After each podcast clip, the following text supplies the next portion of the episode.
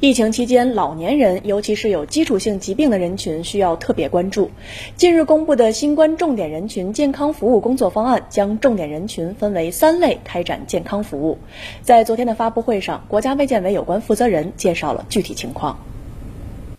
把这个老年人呢分为了三类，这个一类呢实际上就是一般人群，它就是低风险的，所以对这类人群呢。主要呢是要加强健康教育，没有打疫苗的要及时动员他们去打疫苗。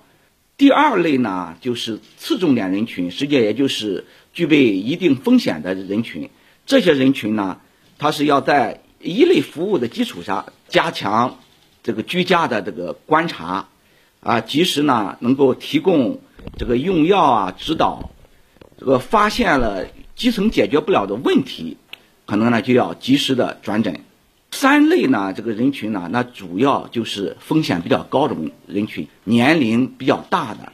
八十岁以上的，而且呢有基础病啊，也不是很稳定，可能过去的疫苗呢也没有打加强针。对这些人群呢，